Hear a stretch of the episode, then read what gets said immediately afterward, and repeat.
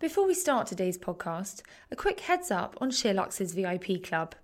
From restaurants, bars, and hotels to beauty, wellness, and shopping, SheerLuxe partners with some of London's best destinations and hottest brands to bring its VIPs exclusive monthly offers. So, why not sign up? It'll cost you just £5 a month or £50 for the year. Use your card once or twice, and you'll have made that amount back in no time. For more information, visit sheerluxevip.com. A quick announcement about the Brief podcast. If you're enjoying being kept in the know about the latest current affairs news, then you'll want to subscribe to the Brief podcast as well as the SheerLuxe podcast, as we'll be moving the Brief over to its own designated podcast channel in the next few weeks. Simply search the Brief podcast in your podcast app and hit subscribe to stay informed.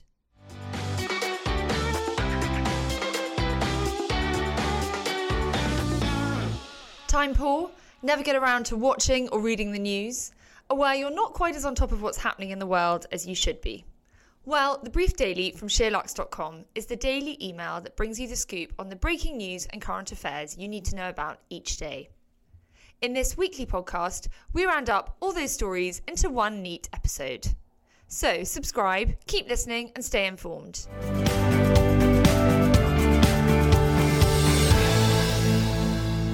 It's Thursday, 30th of August. Our main stories in the brief this week are Theresa May has been in Africa on a three day trade mission.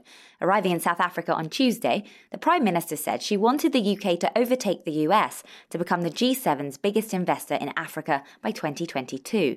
She has promised an extra £4 billion in state investment, which she expects to be matched by the private sector.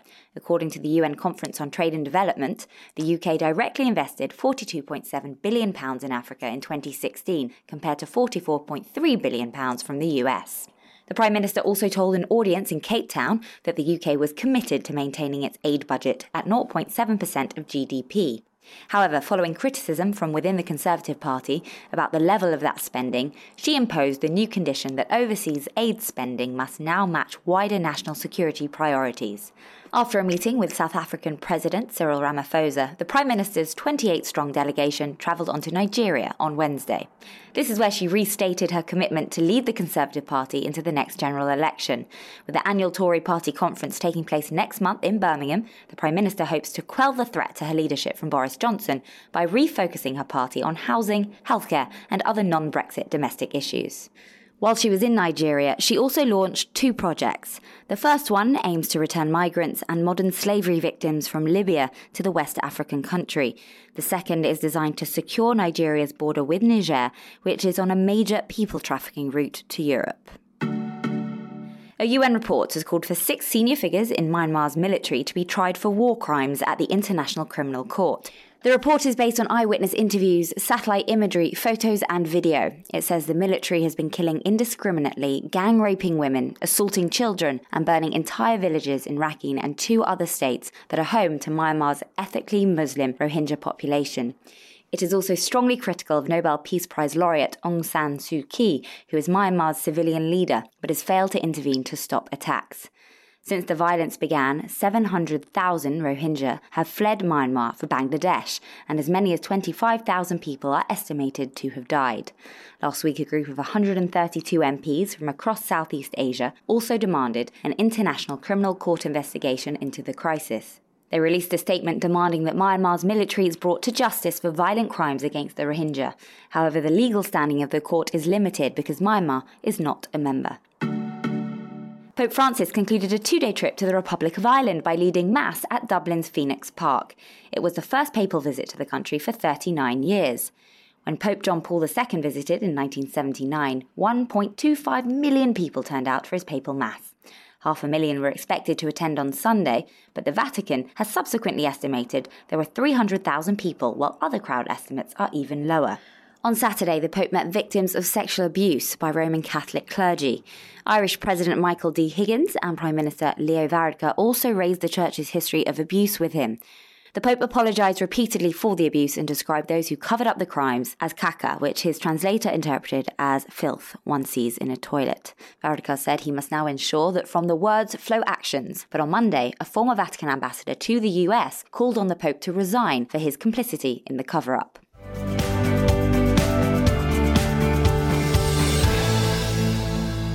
In UK news, Senior Judge Lord Justice Irwin has called the UK's visa application system a disgrace. A Guardian investigation found that since 2010, the Home Office has made more than 5,700 changes to immigration rules. In that period, the rules have more than doubled in length to almost 375,000 words. The Law Commission is currently reviewing and simplifying the rules, but immigration and asylum barrister Colin Yeo has also called for a substantial rewrite. He said the rules have become so precise that applicants are forced to use a lawyer, thus incurring astronomical legal fees. After a jump in visa refusals and complications for performers last week, directors of some of the UK's biggest festivals wrote an open letter to the government demanding the overly complex process be made transparent. West Midlands police have said the woman who was stabbed to death with her mother in Solihull on Monday was on the phone to them as she was attacked. Raneem Oudeh had made multiple phone calls to the force on Sunday night before she and Khaola Saleem were killed in the early hours of Monday morning. Police say they responded immediately when it became clear the situation had quickly escalated. A manhunt is underway to find Janbaz Tarin, a former partner of Oudeh's. Three addresses have been raided, computers and phones have been seized, and a van has been forensically examined. Police believe he is being protected locally and have appealed directly to Tarin to hand himself in. There is a £5,000 reward for information leading to his arrest. An investigation by The Times has found schools could be expelling badly performing pupils just before they sit GCSEs in order to protect their positions in league tables. Since 2014, over 30,000 pupils are reported to have been registered at state schools, but not to have appeared in GCSE results statistics. Some of those pupils will have moved abroad or to private institutions, but schools inspectorate Ofsted said it was increasingly concerned about the process known as off-rolling. Consumer group Which has accused airlines of redrawing flight schedules to reduce the risk of having to pay compensation for delays. Its research shows more than six in every 10 routes are now billed as taking longer than they did a decade ago. EU rules say passengers can claim up to 600 euros for delays of more than three hours. Airlines have attributed the slower flight times to congested skies and to aircraft travelling at slower speeds to reduce fuel consumption. Citizens Advice has found almost half of tenants who formally complain about their accommodation are hit with revenge evictions by their private landlords. The charity's research showed an estimated 141,000 tenants have been forced out following formal complaints. Under the 1988 Housing Act, evictions are allowed even when there is no tenant fault. Those who complain via official channels are eight times as likely to face such evictions. Dan Wilson Craw of housing group Generation Rent said short term tenancies were disrupting the lives of millions of renters, including vulnerable groups such as the elderly and young families.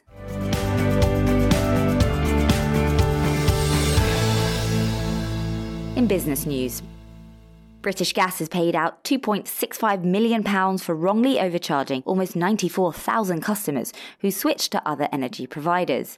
Regulator Ofgem found the company had moved customers to more expensive tariffs, wrongly charged exit fees, and incorrectly told another 2.5 million of them that they risked an exit fee. British Gas blamed a system error, and as well as refunding affected customers, it has now offered further compensation and made a payment of just over £1 million into Ofgem's Consumer Redress Fund. A surge in customer compensation claims could force the UK's largest payday lender to call in administrators. Wonga was once one of the fastest growing financial companies in the country, but since recently receiving a £10 million cash injection from investors, it has received a fresh wave of compensation demands from claims management companies. These companies operate on behalf of customers who took loans out at very high interest rates before 2014. Wonga has already had to write off debts of £220 million for 330,000 customers following a crackdown by the Financial Conduct Authority in 2015.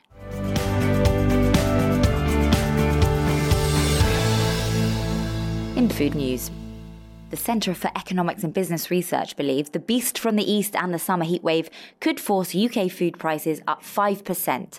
Economists from the consultancy said household food bills are likely to rise by around £7.15 a month because food production has been hampered by prolonged extreme weather. Wheat is a particular concern. The UK imports a lot of its grain from Europe, where the 2018 harvest is expected to be down 5%. Domestic dairy yields are also down, prompting a near 25% jump in the farmgate price of butter since March.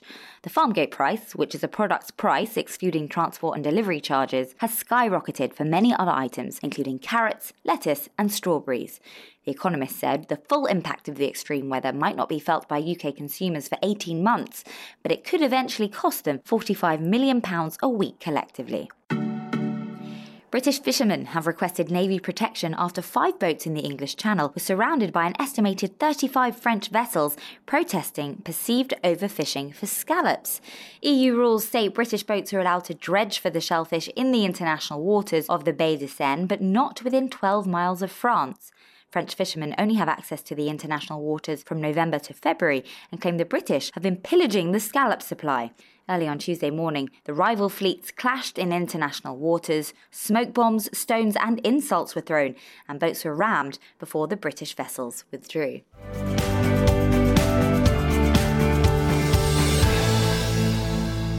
In health news, the Children's Society believes 110,000 children aged 14 in the UK may be self harming, including 76,000 girls.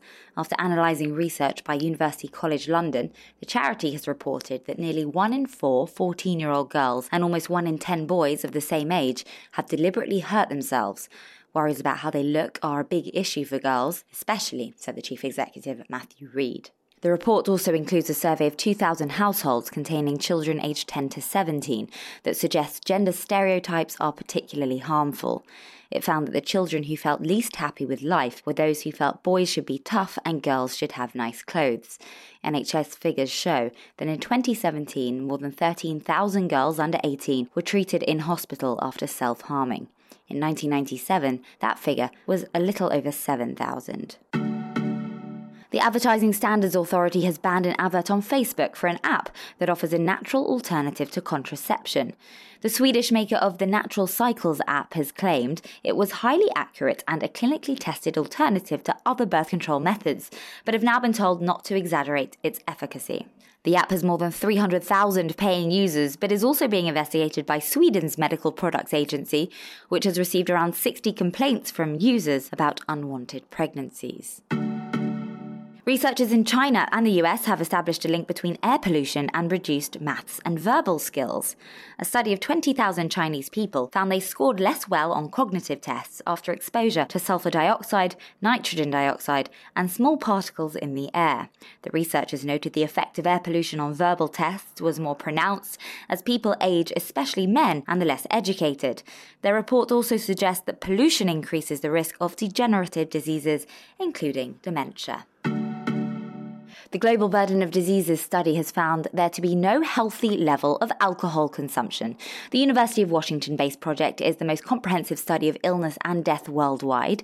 It has found that even occasional drinking damages health, suggesting medical advice should be complete abstention from alcohol.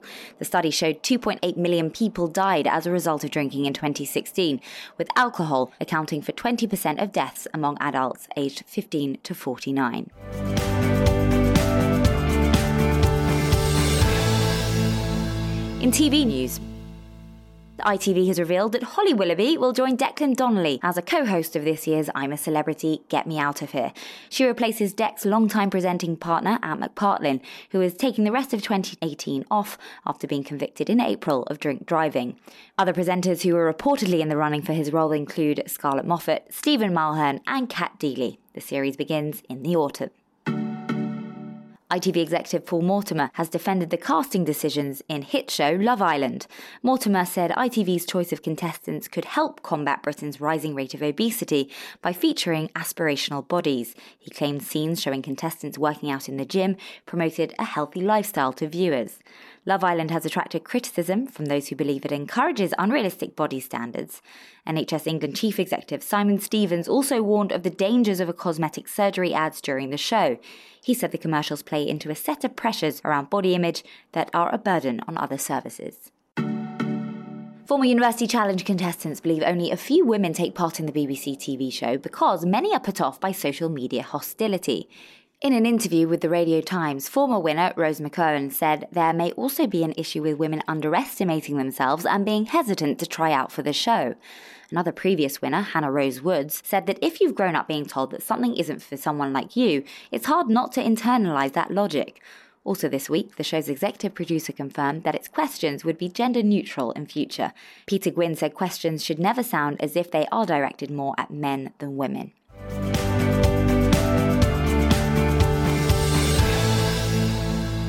Elsewhere in the world, British charity worker Nazanin Zaghari Ratcliffe has been taken to hospital after suffering panic attacks in prison in Iran.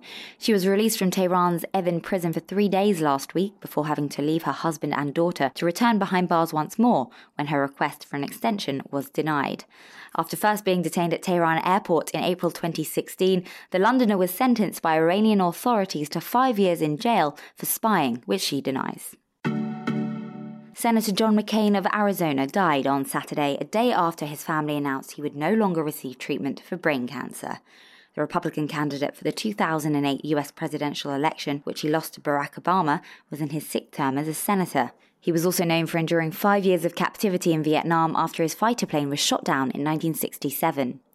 Obama and George W. Bush are both expected to speak at his funeral, but McCain is reported to have not wanted Donald Trump to attend. Vice President Mike Pence is likely to go in place of the current US leader. Two professional video gamers were killed by a rival at an esports tournament in Florida on Sunday. The attacker, who had apparently become angry after losing a match at the Madden NFL 19 event in Jacksonville, then killed himself. His victims have been named as Eli Clayton and Taylor Robertson, who were both leading players of the American football game. The local sheriff's office reported 11 more people were wounded in the attack and another two suffering injuries as they fled. In the last 15 months, Florida has also seen 17 people shot dead at a school and 49 people killed at an Orlando nightclub. Scott Morrison replaced Malcolm Turnbull as Prime Minister of Australia following a leadership struggle within the country's ruling Liberal Party. Poor polling results and a rebellion from the party's right wing forced an internal ballot that saw Morrison beat the rebellion's leader, Peter Dutton. Turnbull is Australia's fourth national leader to be ousted from the office by party colleagues in just 10 years. He will stand down from Parliament on Friday in a move that will trigger a by election that could jeopardise Morrison's parliamentary majority. Morrison told reporters he would reunite his party, which he described as bruised and battered by recent events.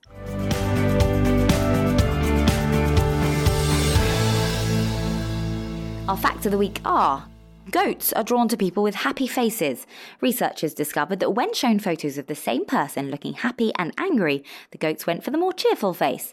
Previously, it had been thought that only animals with close relationships to humans, such as dogs and horses, understood our facial cues. Speedway Stout Hawaiian Special Edition at the Craft Brewery Company pub in Old Street, London, is believed to be the most expensive draft pint in the UK. Brewed in California, the syrupy 12% ABV beer costs £22.50. Conscious perhaps of its strength as much as its price, the pub also offers it in a third pint. And finally, rapper Snoop Dogg is joining the ranks of celebrity chefs and publishing a book of his favourite recipes. From Crook to Cook will include Snoop's take on lobster thermidor and filet mignon, as well as his billionaire's bacon and recommendations on his favourite crisps. The rapper, who was jailed in 1990 for drug possession with intent to sell, revealed his passion for cooking in 2008 when he joined television personality Martha Stewart on her show Martha. The book will hit shelves in October.